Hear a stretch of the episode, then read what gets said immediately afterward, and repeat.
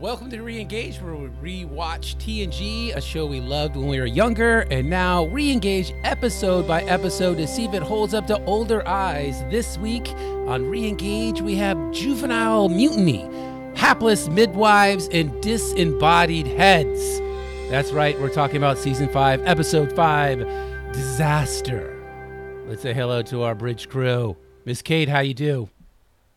I do well, Jimmie. I'm excited to talk about all of those things, especially the midwifery. yes, midwifery is amazing.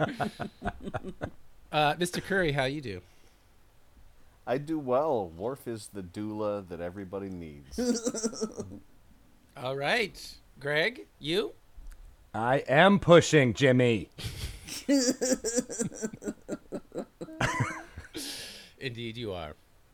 All right, we were talking about Stardate 45156.1, which is the week of October 21st, 1991. Greg, make us cry with how shitty the world was back then.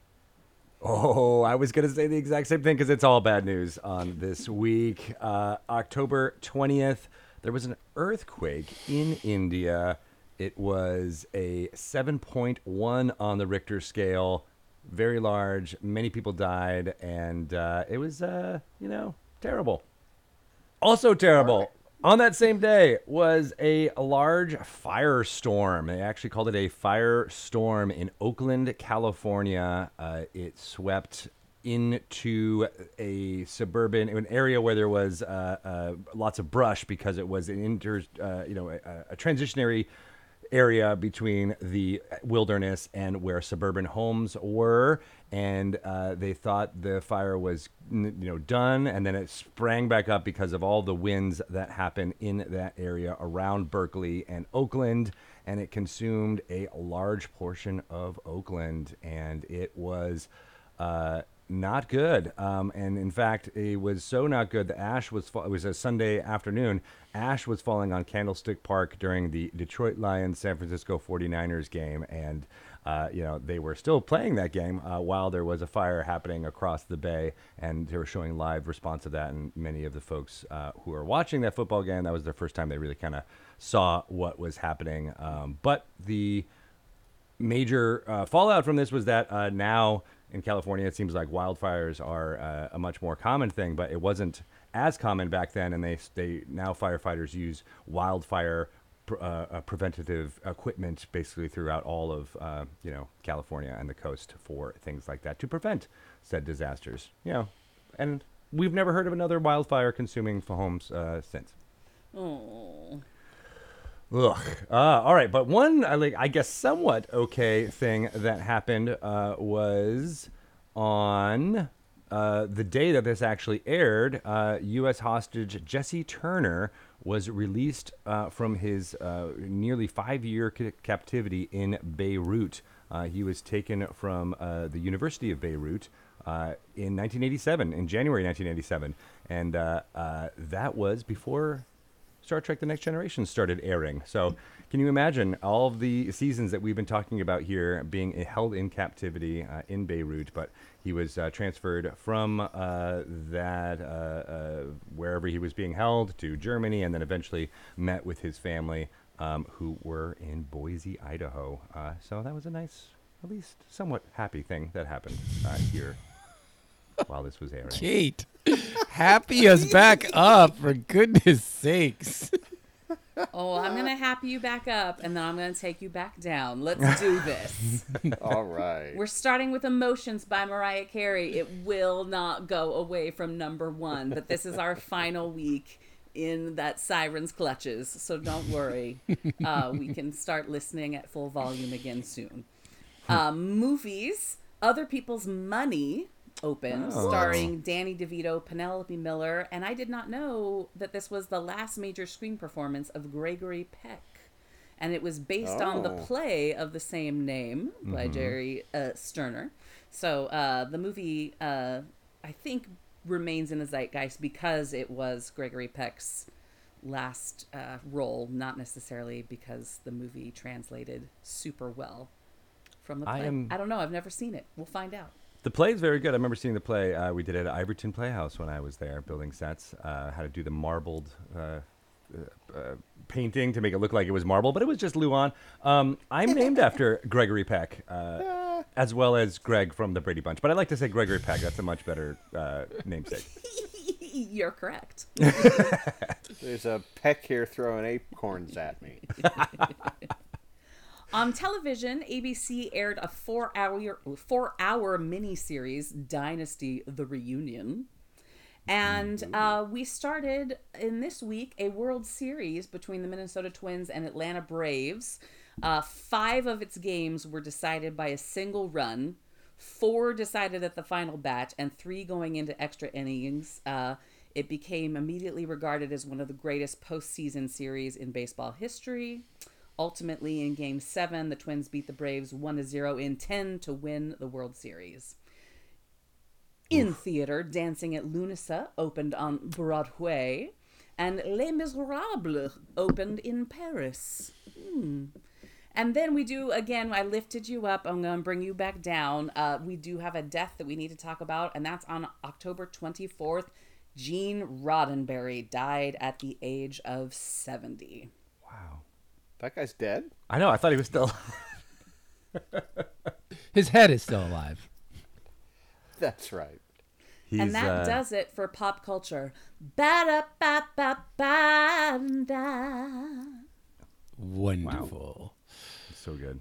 Our director is Gabrielle Beaumont. Uh, I need to mention her because she was the first woman to really break into Hollywood as a constant uh, director for episodic TV. Before her, uh, it was Sparse, um, and she really came onto the scene and directed just about every single big TV show you can name from the 80s and 90s, including MASH, Dynasty, Cagney and Lacey, Hill Street Blues, Miami Vice, LA Law, Dr. Quinn Medicine Woman, including three episodes of TNG, a few episodes of DS9, and Star Trek Voyager. She comes from a pretty uh, artistic family. Her dad was a master swordsman and stuntman. Her mom was also an actress, and her uncle wrote uh, Svengali. Wow. Um, the teleplay was written by Ronald D. Moore, and we have a story by Ron Jarvis and Philip Scorza. And from our Nimisic files, um, Michael Piller had called this a fish out of water episode, and he said his only regret in hindsight was that uh, Ro loses some of her rough edges by apologizing so easily. And I want to put a pin in that and revisit that statement uh, when we get to that scene later in the episode. Um, and then uh, the twins uh, that played Keiko and O'Brien's newborn baby will return not too long from now in the episode Power Play, where we learn the baby's first name. I don't think we learned the baby's name or sex in this episode. Um, It's Worf, right? Did they name it Worf? that's what I was. uh, I have a running thing throughout here about Warp in this scene. Um, uh, so I won't say the name here, so I don't want to spoil it for anybody because I didn't know the name. Uh, and that is the Nemesic Files. Erik, tell us about this supporting cast. Well, I won't say I'm disappointed in the guest cast, but I know that everyone else is disappointed in the guest cast. Uh, we have spoken at length about the great Rosalind Chao and Colm who are technically still guest stars in this, as is Michelle Forbes. Um, we have spoken before of uh, Jana Marie Hupp, uh, who was not Lieutenant Monroe as she is in this one, but she was one of the earlier uh, guest stars in another midwifery episode, Galaxy's Child, uh, as a completely different character. Um, Ca- Cameron Arnett was Ensign Mandl in his one line, which we will talk about when we get to it, or several lines, but he calls it the Souser section, which makes me very happy. Salsa. and uh, he was most recently in Meet the Browns. Uh, none of the kids really did anything after this, other than Erika Flores. but they were so um, good. did Dr. Quinn Medicine Woman for a second and lay it on me. Did John Christian Graas, who played the blonde kid, was uh, momentarily infamous again because he was accused at length by QAnon conspiracy people of being Dylann Roof. Um, So this uh, this was Wow. Wow. Wow. this is now wow. 30 one of the years first thing later? that- things that comes up when you when you talk about John Christian Graas is that somebody thought he was a crisis actor uh, years and years later. Wow. So uh, that's what we got in the, in the guest star. And he was never and- and uh, co-star like body double to any of the Culkin brothers. no, never once. Too tall at this point, and then uh, too busy trying to live in a silo. I would imagine uh, in recent years. All right. Poor fucker. That was our uh, supporting cast there. Let's talk about the episode. Our opening scene we get Picard uncomfortably paired with a bunch of kids, and a quantum filament causes a whole lot of trouble. What do you guys think about this opening scene right before the credits? It's a it's a fairly long one too. That's a long scene, yeah. Yeah. Well, shit, a lot happens, right? Yeah. What's your favorite? Uh, I think my favorite is uh, when we go to the cargo bay. Yes, that's what I was going to say. and Crusher's trying to teach Geordi or trying to get Geordi to sing, and then it's terrible. She absolutely is like, "You were a little off pitch," uh, but I can fix that. Oh, I can she fix that. calls him pitchy. she says. Calls him pitchy. There's a big miss that they never revisit that. Like even in the background, we don't see in a later episode the play, or even here is like, oh, pirates is going on tonight, and we never see it because some tragedy happens. But we definitely should have had that come back round, right? Yes. Uh, anything else, Erik? Anything from this uh, opening scene that uh, stuck out to you? Well, I was absolutely positive that um, it was going to be dancing instead of singing, uh, and I'm disappointed that we went to Modern Major General instead of like dance like a green pepper or some shit like that. Like that's what I wanted from this particular situation. All right. I will say LeVar Burton really does do a really good job of trying to sing and then doing like like it's bad. Like, he's not good like right away, and we're all like, it's hard to, to, to if you are a talented singer slash dancer, it's hard to do that badly sometimes, right? I don't know. I'm always bad, so I'm used to it. But Maybe they picked do him know because he sing- isn't a talented dancer or singer. Perhaps. oh, I guess that yeah, I just assumed. I I had mostly not remembered this episode, but as soon as they're like the kids are going on a tour with Picard, I'm like they're gonna get stuck somewhere. And it's gonna be awkward. and It's gonna be Picard as the scoutmaster he never wanted to be, and uh, I respect that they didn't make us wait. Right. I mean, the show is called Disaster. yeah. I had a moment where uh, that guest star that you talked about, Erik, who we'd seen before in a different role, but here she is in charge, and I was like, "Oh, she's dead." Like immediately, like I knew. Oh, that Yeah. poor poor lady. I did like how they set up sort of each person, most of each group's location. You know, we, we don't know Picard's location yet because that, you know, we have to see the trap come. But Ten Forward is a scene. Um, the, sh- the the cargo bay, which I call the shuttle bay throughout this, uh, is where you know Bev and Geordi live, and then you know we have uh, Ten Forward, and then Riker and Data then get their own little set, and we, you know everyone gets their spot. Jefferies yeah, and then we we bounce around. It's like you're setting the scene for where everything is going to take place. Uh, as well right. as it being like unconventional pairings. Like I liked that too. Like it was, you know, uh, setting up that uh, uh, Levar and Beverly Crusher would be hanging out together. They don't normally hang out very much together, except when he tells her about.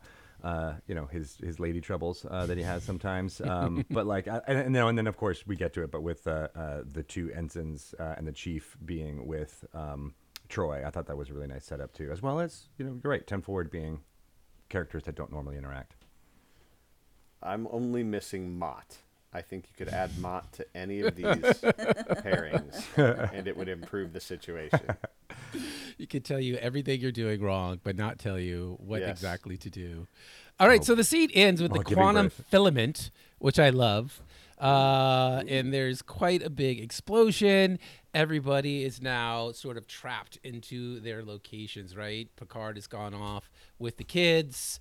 Um, and when we come back from uh, the opening credits, we have Chief O'Brien, Troi in a yellow shirt, uh, which is the um, lieutenant who I, I assume says Saucer later on, uh, and an expendable crew member trapped on the bridge. Um, and Picard is trapped in a turbo lift uh, with an actor that uh, is always looking off to his mom anytime he has a line. Look, Right? Yes. Yes. Burned that camera every single Every time. time. Oh, Every shot. amazing. Every shot, uh, uh, until later when they they realized what he was doing and they made him sit with his back to the camera. uh, but I mean, my question here was, Kate, how bad was this kid? I mean, Oh my gosh. Listen, I teach children uh, to do this for a, a living. Like, not teaching them to do it for a living. It's what I do as a living. I wouldn't wish what I do to them uh, for a living for anything. Uh, No. Poor children. but uh you know it's that age is particularly difficult to get to do two things. One make eye contact and two to stop making eye contact once they've learned to trust you. And it's so hard uh you know just all of them all of them bless them. Thank you for being adults now uh and not acting. Uh but you know like it's all very presentational right? You've got the very shy girl and you can tell she's shy because of the way she's standing and looking down and everything is very and you know sort of like oh well she's going to come out of her shell eventually. It's all you know part of it is their fault and part of it is what they were given it to do. Uh, but yes I, I would like to work with each of those child actors. Right. Maybe ask mom Get to leave the set. That that might help. right then he would have cried probably. Um, that Good. was fairly young, right? Like, you know, I want to say he was like, you know, acting five, maybe at the most six or seven, right? Which is, a re- you're right, a really tough age, uh, even just in general. But to be able to act is, uh, uh, yeah, I wanted to be like, whose kid is this? Whose crew member's kid is this? right. And another reason why do we have kids on the ship? I do like that Picard yells at them to stop crying, which, as we all know, works every time. Best parenting ever. Uh, Sometimes it actually does Work, You know, though. and now, now, now what we have is everybody's trapped in locations, right? So for the rest of the episode, we're just going to bounce around and check in on the progress of how each group is doing with the little situation they've been presented. Erik. I feel like we can't navigate away from the kids until we realize that one of them has been cast as number one, one of them is the science officer, and one of them is the Right. the Yeah. radish. That's king. not yet. That's not yet. But yes, we do Okay. need to. I have that written down already. Sorry about King. that. Uh, that comes up a little bit later. But you know, if he didn't cry so much, maybe he would have got a better gig. Maybe. Uh, all right, so Picard and the kids are trapped on uh, in the turbo lift. Uh, we come back to the bridge where Ro breaks in, pushes the door open. she breaks in, um, and we know that it was hard because she lets us like through the rest of the scene. There, she's playing with her hand to let us know that it kind of hurt.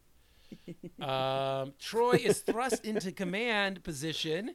Uh, Erik, what about Ro's reaction to Troi being put in command? but she's a lady about feelings and thinkings. She ain't. She ain't supposed to tell us what to do. I mean, it's pretty obvious that Ro is not was- pleased, right? Well, it was lovely because you get the condescension from, from, you know, the kind condescension from Yes. O'Brien, and the mean condescension from Ro. and you get So even you more it later. Yeah, yeah, absolutely. Did any of you know that she was a lieutenant commander? Like, is this the only? Well, the- neither did she apparently. yeah, she's like, oh yeah, right, I am. Right.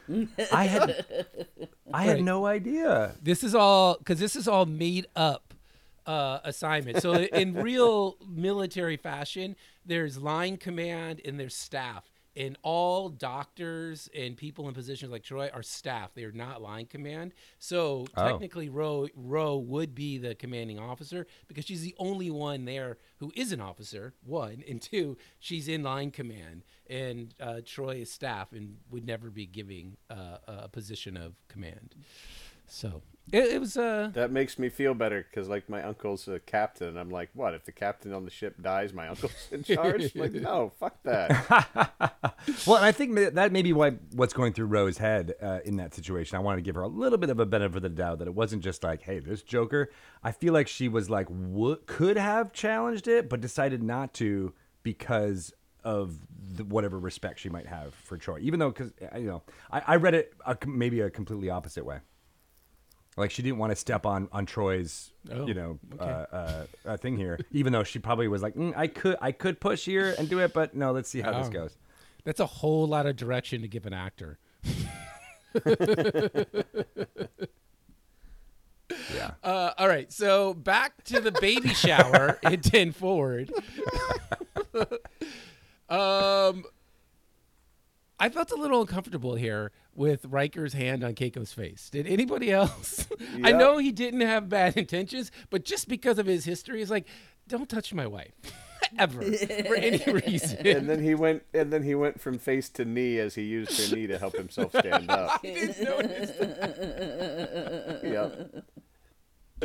Um, and we forgot, like at the very beginning when we go to ten forward for the baby shower, we just know, uh, like, did they know when they hired Michael Dorn that they had what they had? Because he Worf just sitting in the background, uncomfortable that he's at the baby shower.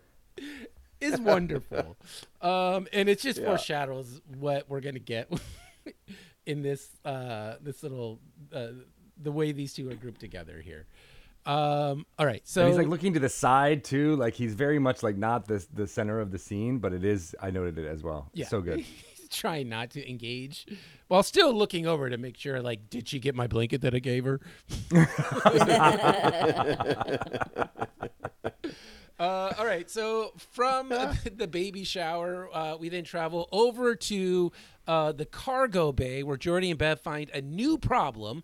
There's a slow motion explosion uh, that leads to an explanation of how things are worse. Uh, Caradium and radiation Sure. make for an even bigger, perhaps real time explosions. Rutro. So Jimmie, I wrote down Rutro. so did I. Are you kidding me? Kismet. Uh, well, maybe it was because of that s- that slow mo explosion. Yeah. Uh, does anybody have an explanation as to why? Maybe they, did they have to? Was it the only way? Because it didn't seem to heighten the the drama. It was it was weird for me that it suddenly went slow mo for that that explosion from the panel. Any different reactions? Did it not? It was fine for everybody else. They wanted that plasma fire effect, and they couldn't think of any other way to use it. And they had all these barrels hanging around. barrels. So, so as long as you put barrels of radioactive material next to a radioactive fire, really the rest of the episode should take care of itself. it should be slow mo. They should be all Hulks by the end of this episode. Yes.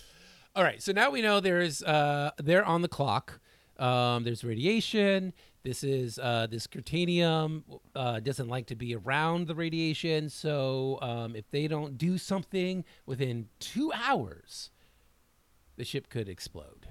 So the pressure is on. Uh, from there, we head back to the turbo lift, um, and this is.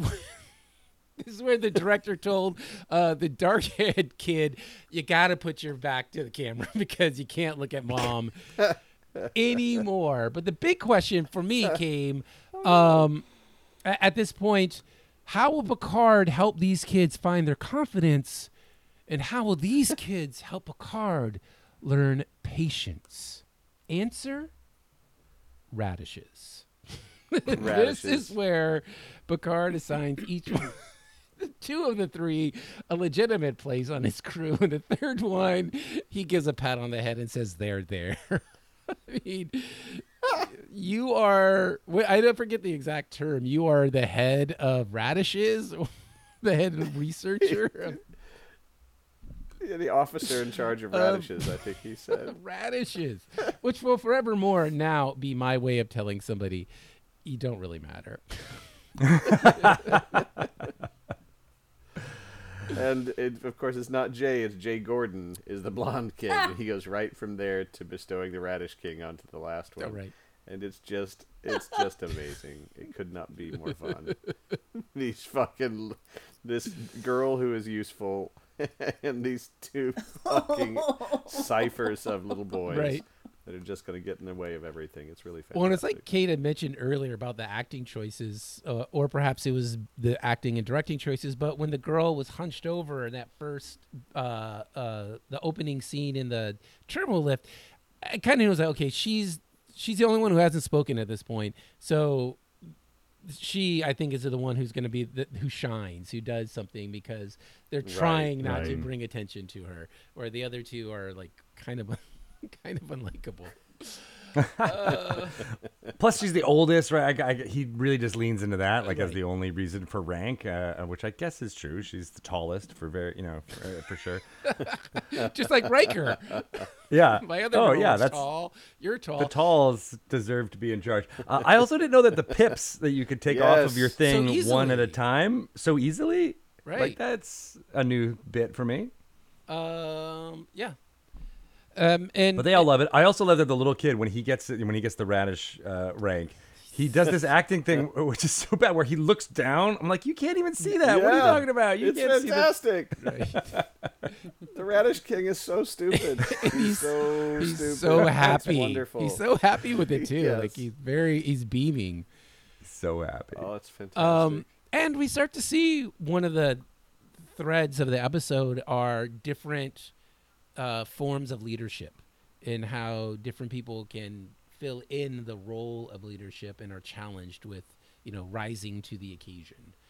Um, and we get that with the new number one like how will she handle this Well, I Uh, think and it's we'll see it interesting. Troi. Uh, you're right, Jimmie, in uh, that throughout what we what we also Uh, we see leave is the Jefferies tubes. that immediate uh, I mean, we of head from the protocols to the Jeffrey versus tubes, we can't play it where safe, Data and right? Like Riker it's are. very Uh, there is a coolant like leak. clear lines Um, are drawn, and uh, that's going to be the rest of the show. Is Troi trying to figure out how to they're navigate those coolant leak, and like, let's crawl faster. crawl faster. Try to create some tension here. Uh, it did not work. They just looked ridiculous. Right. Well, and the sets are getting smaller, right? We're going from Yeah. ten forward to the cargo bay to the turbo lift, and now we're like in the Jefferies tubes. Like it's like they're trying to physically show you things are getting more tense. It made me Well, want to see. everybody gets a task. Yeah. Um, and then Data and Riker run into a plasma wall. I mean, this stuff is all over the place now. Uh, so what's gonna happen with that? We'll have to come back to it later. Uh oh, back some in- arcing electricity. Yes, the arcing electricity.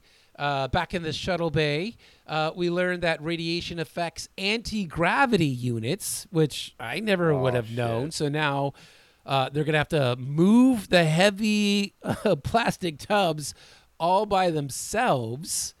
oh Um, man, that business is so bad.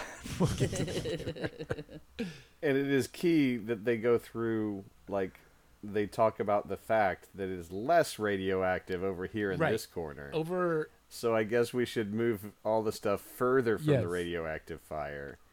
And possibly stand over there ourselves. Uh, right I mean, maybe. because radiation is localized. It's not a gas that kind yeah. of fills a space. No. if I know anything from Chernobyl, they're dead already. Like They're this, already what been dead. what's happening? Like you can't just get a little bit They of should radiation. definitely not be wearing clothes. I learned that from Chernobyl. Take it all off. Was that a different movie that you Are watched? you Was that sure that wasn't Sex Trek: The Next Penetration? Like, like maybe I don't know what Chernobyl is or what a mini series is. But I know that you're not supposed to be wearing clothes anymore. right. oh, that's so hot. Let's turn this back around. Uh, so uh, they're they think they can buy some time by pushing the uh, uh, the big Curtanium tanks over to the other side of the cargo bay. We'll see if that works out or not. Um, from uh, cargo bay, we go back to the bridge where Ro is gonna row. She's breaking some rules to save the day. We learn that we learn that Troi um, is actually to us, the audience. I mean, we learn that Troi um, is going to be the the stand-in for us, the audience watching the show, uh, as the two. The two characters talk down to her and lovingly explain what's going on. So this is where like they're both Ro and O'Brien are really condescending about what's happening, and, and Troi tries to jump in with, "Oh, you mean this?" Or like, uh, "No, that's ex- that's exactly wrong." Uh, but dear, this is what it actually means. Uh, But what I like So about that line, filament is like a is like a cosmic string. Yeah. No. no, right? not at but all. was cosmic string was another thing that happened like seasons earlier. So at least it had. What I liked about it was like, oh yeah, it's like a cross. Like as the audience, I was like, oh, it must be like a cut. And they're like, no, no, no, just kidding. Nope, it's actually dummies. it's completely different thing. I love that line. You're all Yeah. dummies. But what, I have a question. Oh, go ahead, great. You you you go ahead.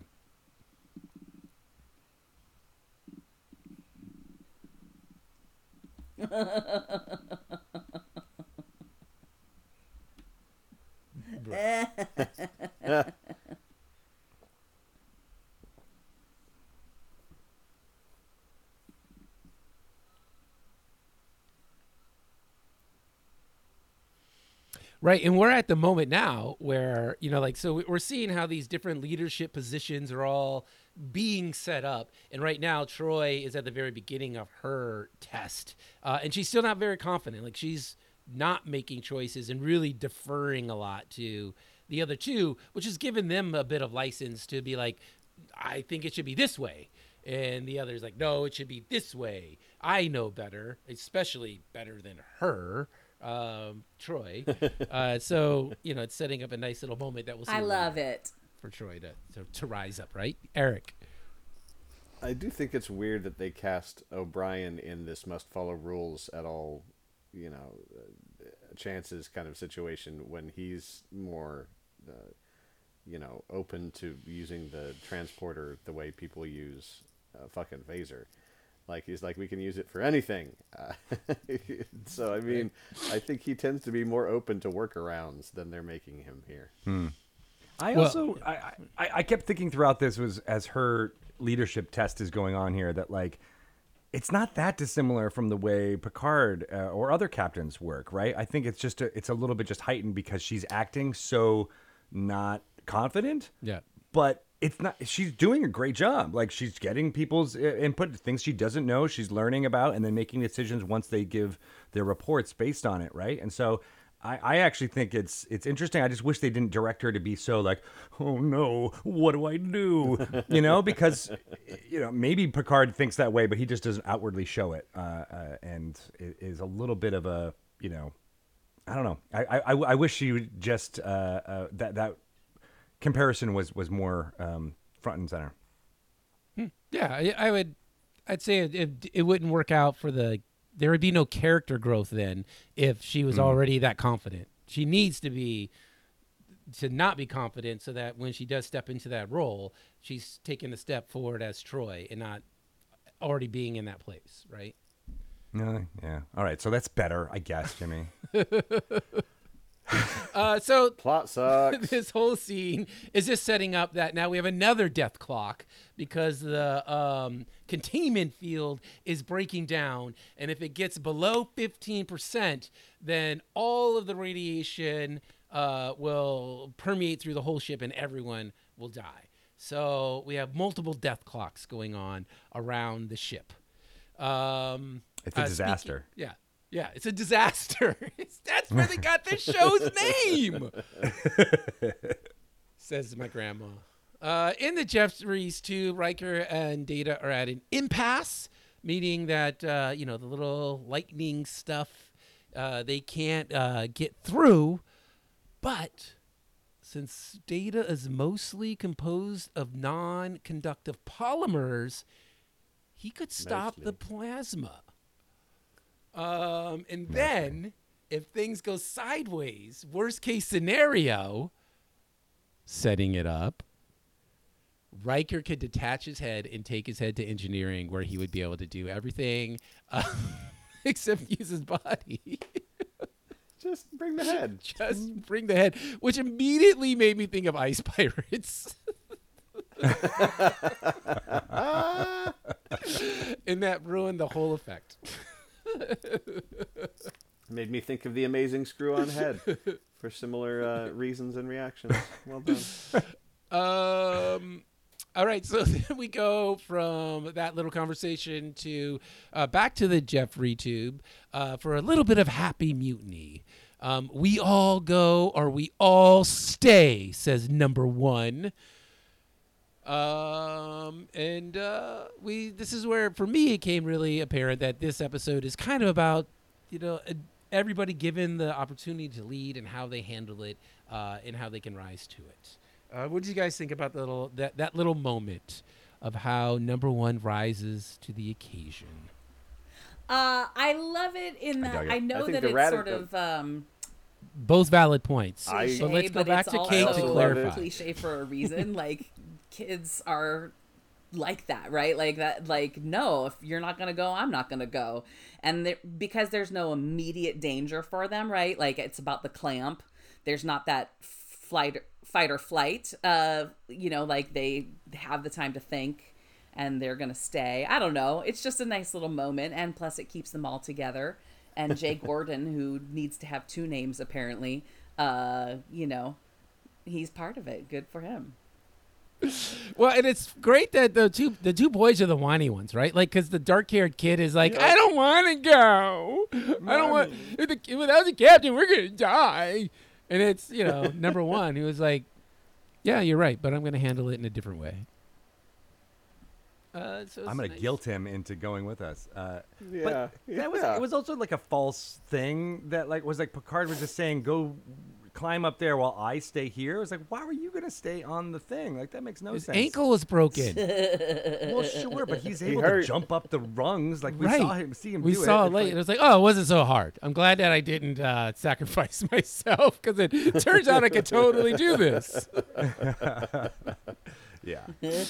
Uh, all right, so we uh, leave Turbo Bay back to the cargo bay where Geordi has his wait a minute moment. Literally, um, they can space all the bad things After- and suck out the plasma fire. Erik. It was after they had already moved the last barrel that he had his fucking Oh man. eureka moment. Like, come on, Geordi, Jesus. Well, That and then they acting realize of them pushing the heavy thing and then, whew, you know, doing that, that was like- hard work. right, and then you know, LeVar Burton having to wipe his brow with a visor on is actually really difficult. So he wipes his cheek. I don't know if you guys notice. He's like getting the, the sweat off of his cheek. Oh, poor guy. I like how when they choose uh the what to hold on to, they choose like a the most rickety ass ladder I've ever seen. Like they shook it and like the whole thing was like blah, blah, blah, blah, blah. like it's clearly a ladder that they just leaned against something and they're like don't don't shake it too hard. Right? Is this OSHA approved? Do they have OSHA in the 24th century? Well, and let's not forget that as Love soon as they it. push the crates over, uh, Beverly does a test. She's like, "Yeah, that didn't work." And it's actually worse now because we are sweating and, and pushing all the radiation through our bodies. Uh, but at least they have an idea of what might work. Um, so we leave them Still haven't taken with a off their little bit of hope, uh, and we head back over to uh, Ten Forward in the baby shower. And you guys won't be shocked by this. I don't remember the episode at all. So it's at this point, um, I'm like, oh shit, Keiko is having contractions. Is Worf gonna deliver a baby? She cannot. This is not a good Yeah. time, Keiko. right. I love that line. like for all I mean, all of the times for Guinan to be off the ship. you know, she's off the ship again. I mean, how many Guinan? vacation days does she have? She's hardly ever around anymore. But I'm like, oh my goodness, I don't remember. Please, please, please, please let Worf deliver this baby. Well, especially after the the moment before she has the contractions, it's he's setting the bone of the guy, and he does it, and he says, "You bore that well," and then immediately, like, Yeah, so you so know who he's gonna be in this moment. You get a little Right. sneak preview. I mean, again, did they know when they hired Michael Dorn, or was it like, you know what, this guy is funny. We got to put him in these positions because it turns out he is good at being a warrior, but he's also fucking hilarious Yeah. at being a straight man. like, just phenomenal. Yeah.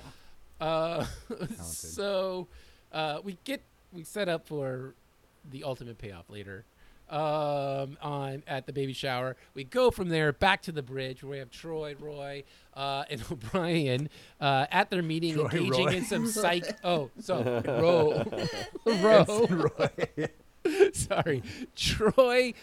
Ro and O'Brien are uh, having a little Psych 101 debate.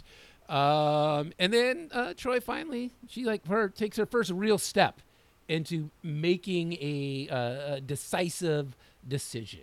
Um, I, I hope that wasn't redundant. uh, what about this this scene in the debate? I- I- any thoughts? I think it's frustrating in the way that Murder She Wrote was frustrating, in that they show you exactly who did it before they show the sh- the series or the episode. So now, the fact that I already know that everybody's going to be fine, there's no drama at all, and we've joked about that like coming into this already, but like.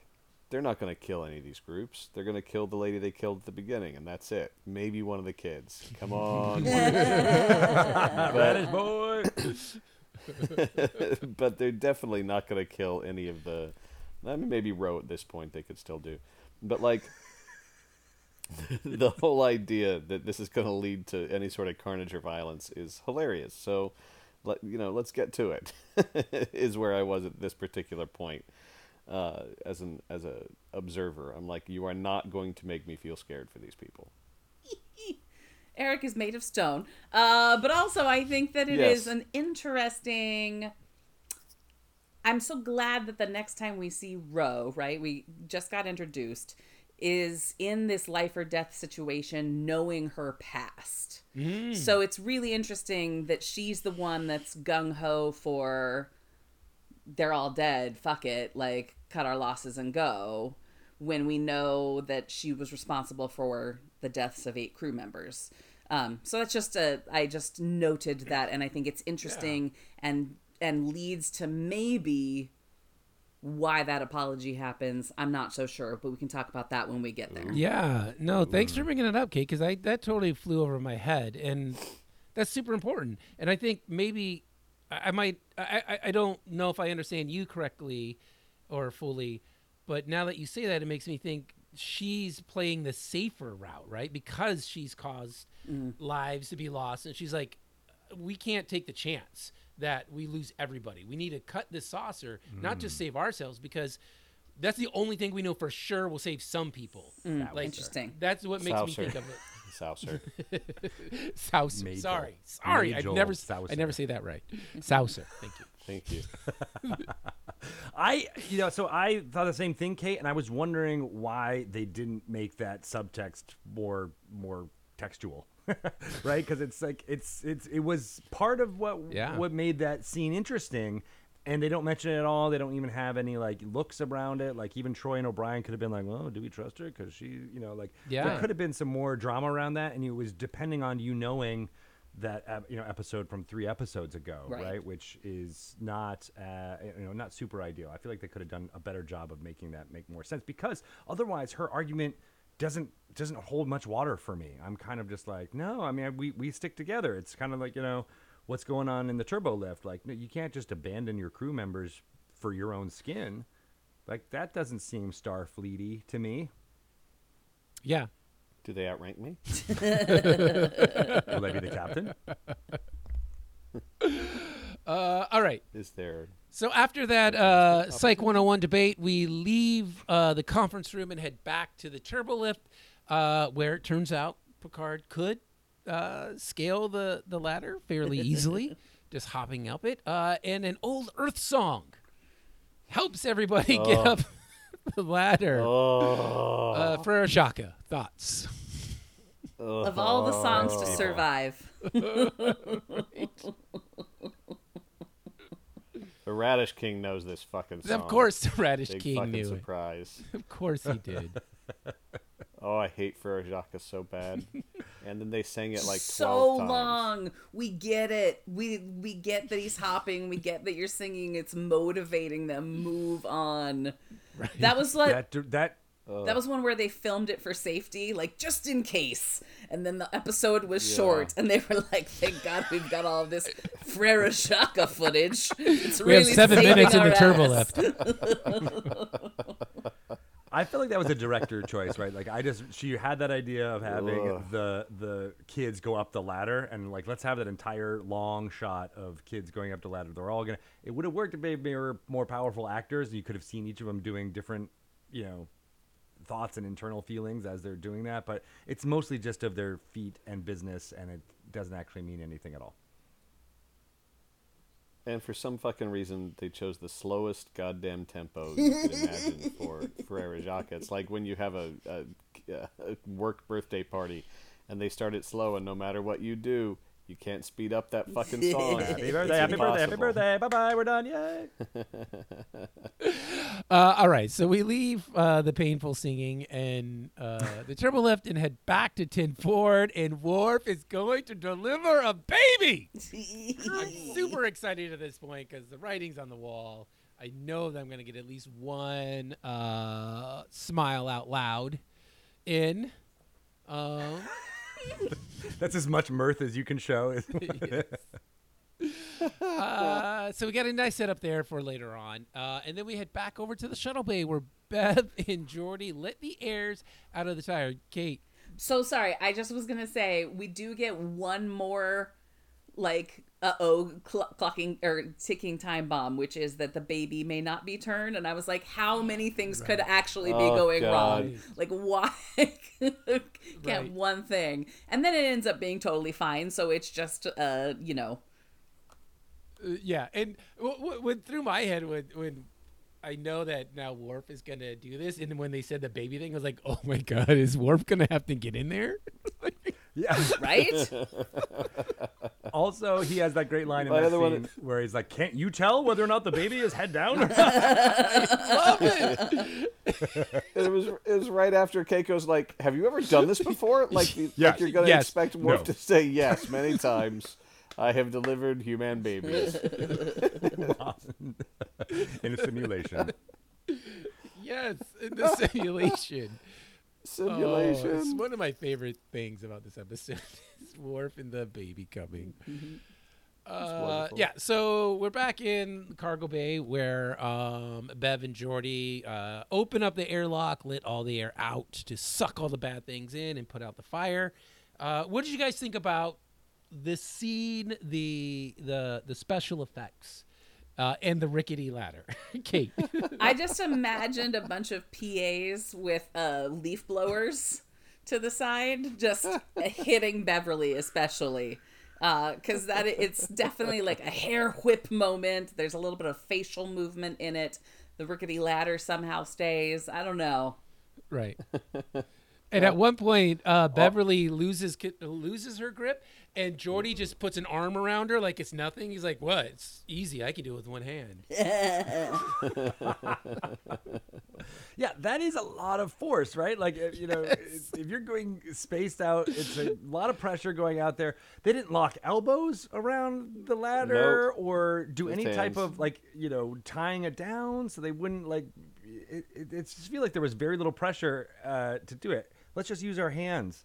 No, they weren't doing those like grippy exercise things. They should have been a little bit smarter. He's an engineer. Yeah, and if those heavy tubes can be sucked out, you could hold on probably, but not with your feet on the ground. and if your feet are on the ground while that thing is being sucked out, there's not a whole lot of pressure anyways. Then, right? Like they should have been like sideways, and Right. wouldn't the the frozen space immediately take over all the space in there, and like you'd be like, I, I don't know. It was uh, not a We've seen other actors go through this before better. Come on, Yeah. go go to the library and check out all of the other times that people have been saved by explosive decompression, and do some I love that, folks. Erik. Come on. Check the game tape, man. Check the game tape. Well, even in previous Star like episodes that Beverly was in, wasn't she like sucked out of something and she was like, horizontal uh, and would have been just as much, if not more, powerful in this scene. I'm glad you brought that up because that could have saved it for me if when they came back she was like, "I've been in this before and this was way easier than last time." it was a temporal rift last time I was being sucked into. Not a string. Constant string. All right, so the airs are out of the tire. The fire filament. is done. Uh, so it looks like maybe Bev and Geordi are out of their death clock. Um, we'll see. Back to the bridge. Um, we have uh, a close call in that uh, um, the the containment field uh, almost goes down, but O'Brien is able to save it. Um, and Ro's like, see what I said? I told you how was gonna be. And Troi's like, uh-uh, I'm in charge. Uh, and we see her take. Uh, she's the boss. She becomes a boss lady right here for sure. She's like, nope, this is my decision. This is how we're gonna do it. I don't Yeah. care. Lives might be at risk, but we're gonna take that risk. Um, so, what do you guys think? I think that the best uh, effect in Star Trek history is about to happen. Oh, excited. Okay. I think that uh, Rose says the line, you can't let wishful thinking guide your decisions, which, again, if we're charting Ro and what you were talking about, Jimmie, is intriguing. Like, again, it's all just very, I just, I noted every time Rose said something and thought, is that important? Mm. Right. Yeah. For her. For and her, for her storyline, storyline, Yeah. right. Right. Yeah. But we don't, yeah, right. It's not, see, yeah, again, it's not explicit, which I guess it doesn't have to be. It doesn't have to be spoon fed to us, but I would have liked a little bit more of a nod to her past. No, I- you guys are absolutely right, and it didn't even dawn on me until Kate had brought it up. But like, we get a very clear character, the beginning of a character sketch of Ro in our first introduction to her, and Picard makes a leap towards her and sees something and brings her in. But that doesn't mean everybody else like it should just dissolve away this past that she had or their feelings about her. And and it seems to have done that. And it, it seems more like the writer's like well now she's a regular. So um, of course she's fine. Where Yeah. and you know anyone- don't get this the characters don't get the the the TNG characters don't get that same uh, character arc of well you got to prove that you're not who I thought you were. And if anyone would have been that foil, it would have been O'Brien to be like, look, I'm just a chief. Like, you can't just, you know, be, th- you know, th- uh, throwing our lives away like like you did at those other, uh, you know, Starfleet operators. Like, I feel like he would have been a little bit thrown that interface, but he's he's very prim and proper uh, throughout this Yeah. um, thing. He doesn't really go angry. Keiko's really calmed him down and he only did one uh, thing to be like, is ten forward okay? Like he only did that once earlier on. Uh, Right. He's thinking. He's thinking about her. Uh, well, earlier on too, we saw uh, uh, Data did walk into the plasma lightning bolts. He got shocked pretty badly, uh, and uh, Riker had to take off his Quite head. an Had to take off his head, uh, and we join them now. Riker and the disembodied Data. Uh, they've made their way back to engineering, uh, where they have to race against the clock now to find the conduits inside Data's head, so that he can take control of the containment fields. Uh, Boom. and nobody, least of all Riker, uh, is the type of person you want to give that long explanation to about where to put something. right? and he still put it in the wrong hole. Wrong hole. Oh, but Uh, that is the face but he does you find make. the right hole. Ugh. Yeah. Uh, he does find the right hole. He does uh, squeeze in a little joke about the size of Data's head. Um, He does. Oh my god, I didn't even realize that. and uh, they they are able to uh, get that containment field stabilized.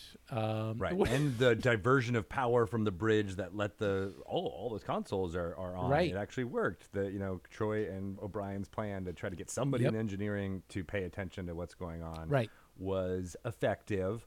Um, I just want to note Brent Spiner breathes a lot in this scene, and I'd be like, he doesn't have any lungs. He's just a head. It was all programming from the beginning. He never had to breathe. He never Ever had to breathe. in his existence.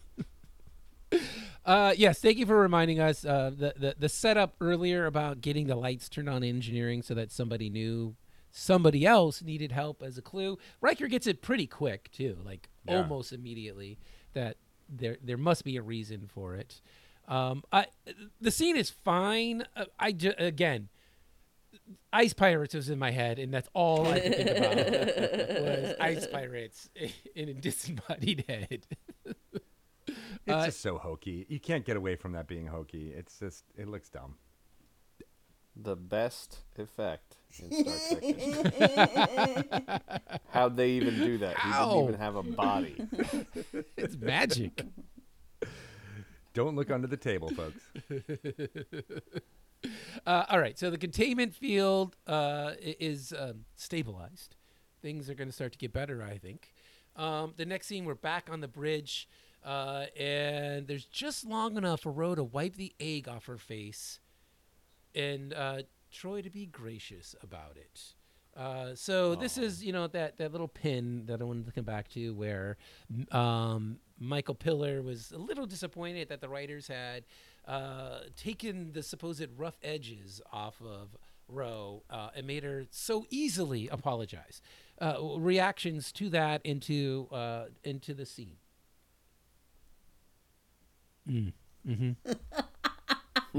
Well, Yeah. again, The apology did not bother me. say more about that, Erik. Okay, good. It did not good. I mean, I'd rather Uh, not. it didn't. Again, if I, I think because I tuned into the unspoken Ro storyline that may just be in my own head, the apology made sense because there was a moment of like, I almost did it again, right? Like potentially. Um, so to me, there that was uh, that was nice. I think she was honestly really scared that the opposite was going to happen, right? That by inacting, she would be potentially court-martialed again, and you know would have caused the death of more people, um, i and that would have been on her soul, right? So I think the apology is a little bit being like, "You made the right call in this situation. Thank you for for making a call that wasn't mine. Like it was like kind of took a little bit of the responsibility off of her, even though she could she could push for it as much as she could. But it was very quick. I will. I mean, the, I, I think what Michael Piller might be saying is that it's just a throwaway line at the end of a scene. It's not like a, a scene about that at all. And I think it, it, it probably would have been better if there was more of a of a resolution behind just two lines, right?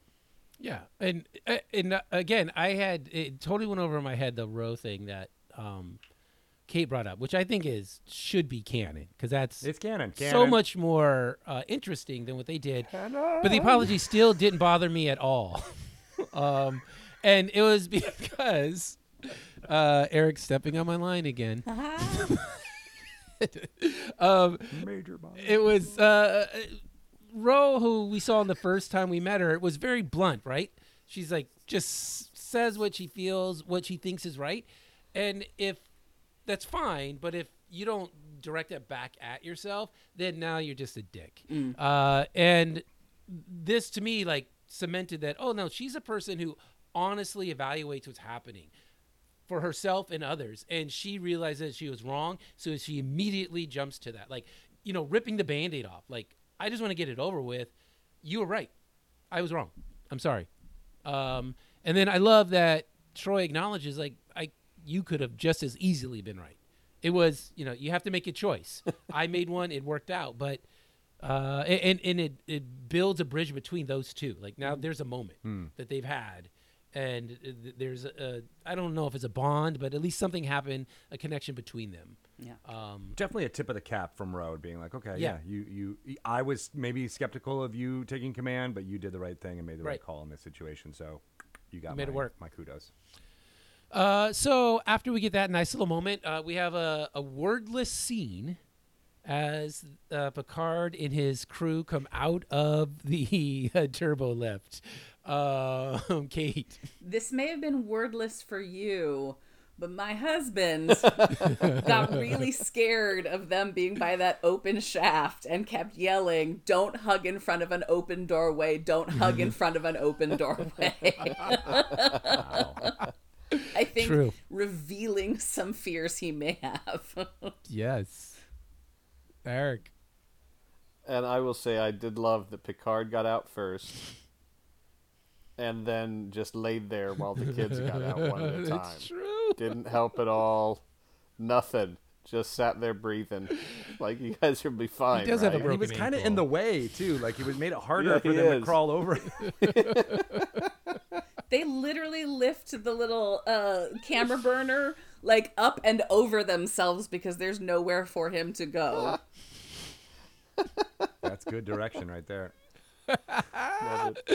Uh, and then yes, we are back to Ten Forward, where Worf hysterically delivers a baby. Uh, my favorite scene in the whole episode. uh, Keiko good. yelling at him, him going by the book. Right, you may now give birth. And Push! With the Have begun to tricorder, bear down. he's like scanning her her her her, her no no parts, uh, being like, "Oh, you are Say- fully say it. Congratulations, you're at ten centimeters." so hot. Oh, and the baby is delivered. And then there's a moment there where I was like, "Are you gonna give Keiko the baby, or are you just enamored with it because you're spending a lot of time with the baby?" Uh, but he does give the baby over to mommy. and I do think we hear, or at least I heard uh, him say, I believe she looks like Chief O'Brien. I could be wrong Oh, about that. you're but right. Yeah. Now that you meant you are right, so I can't say that the the baby is named Molly. Molly O'Brien uh, is the baby's name. So he won that, that he anybody. won that uh, argument between if they were going to name their child. uh, Well, they thought it was a boy, right? So it right, was right, Michael. no, but but it was Michael, like his Or family Molly, name right. versus her family name, and Right. definitely Molly O'Brien. I think they definitely picked a certain tack. Molly Uh, Worf O'Brien. and then um, that brings us to the end, folks. Uh, we end on the bridge, and everything's back to normal. Their time off was, of course, totally ruined. They're heading to Starbase 65 to get some repairs and to talk about, uh, you know, reevaluating: Do we want kids on the ship? Um, and uh, the kids show up, and they give them a little plaque, which I don't think we ever see again, which is another big miss. Like that should be on his wall somewhere, and we just see it in passing sometimes. In Picard Day. Picard Day. Picard Day. that- uh, and then uh, we have the the line that maybe made great cry. Uh, our shared line of uh, the two number ones saying, "I, sir." So cute. It was very sweet. I have a soft spot in my heart for any type of, uh, especially, uh, you know, maybe it's my daughter's, uh, like that coming of age, like, oh no, I'm, I'm, uh, you know, uh, getting the, the, the respect from, from, from Card. Uh, yeah, it definitely was like, well, and maybe it was also the baby, seeing a baby as well, uh, which is very rare seeing an actual newborn baby.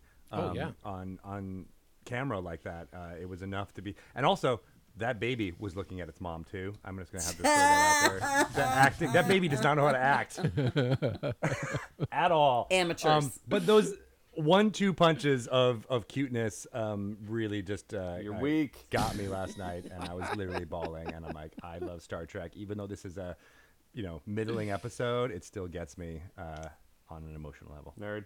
All right, Erik. Give us your vitriol about this scene in the episode as a whole. What do you rate it? I give it three radish kings. and it would be better off if there had been three radish kings instead of the number one and the science officer uh, J2 names there. um, I thought this episode was complete and utter crap. I hated it. I wanted to love it, but there was just nothing to love, even disembodied data head. Um, just couldn't get it going for me. I, I had a great time talking shit about it, uh, so made, that brought it up to three instead of two and a half Radish Kings. but uh, there's no reason to watch it. No plot at all from beginning to end. We never even talk about the major differences between quantum filaments and cosmic strings. So I'm left feeling like as big a moron as Troi, and I mean I don't want that for myself or for any of my friends. So uh, three radish kings. That's what we got. Uh, all right, Greg. How about you? Uh, I am gonna go with uh, I'm gonna go with six and a half terrible French Ugh. songs. Uh, it is a uh, like I said, it's middling episode for me. I think it's really tropey. It kind of falls into many of the cliches that you know 80s and 90s television was into like you know even the baby scene for how funny it was it just it- you know i've i'd seen this in so many different sitcoms and uh, dramas even uh, at this time. It was a well done cliche i thought uh, at least that scene uh, with, with, keiko and Worf made me laugh. I like the, the back and forth between them. Um, i thought the whole data head thing off was super hokey and not didn't really make much sense.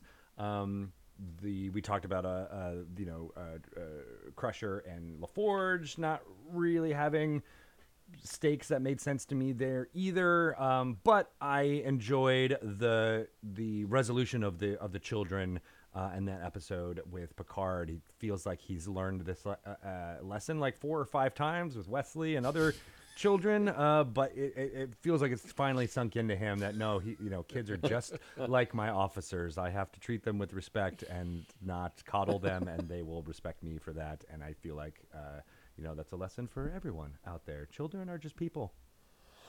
Uh, except for babies, they suck, but also are adorable, and I love them very much. So yeah, it's it's it's it's a tropey episode. Uh, I had some fun with it, and uh, it's Star Trek, so it made me cry.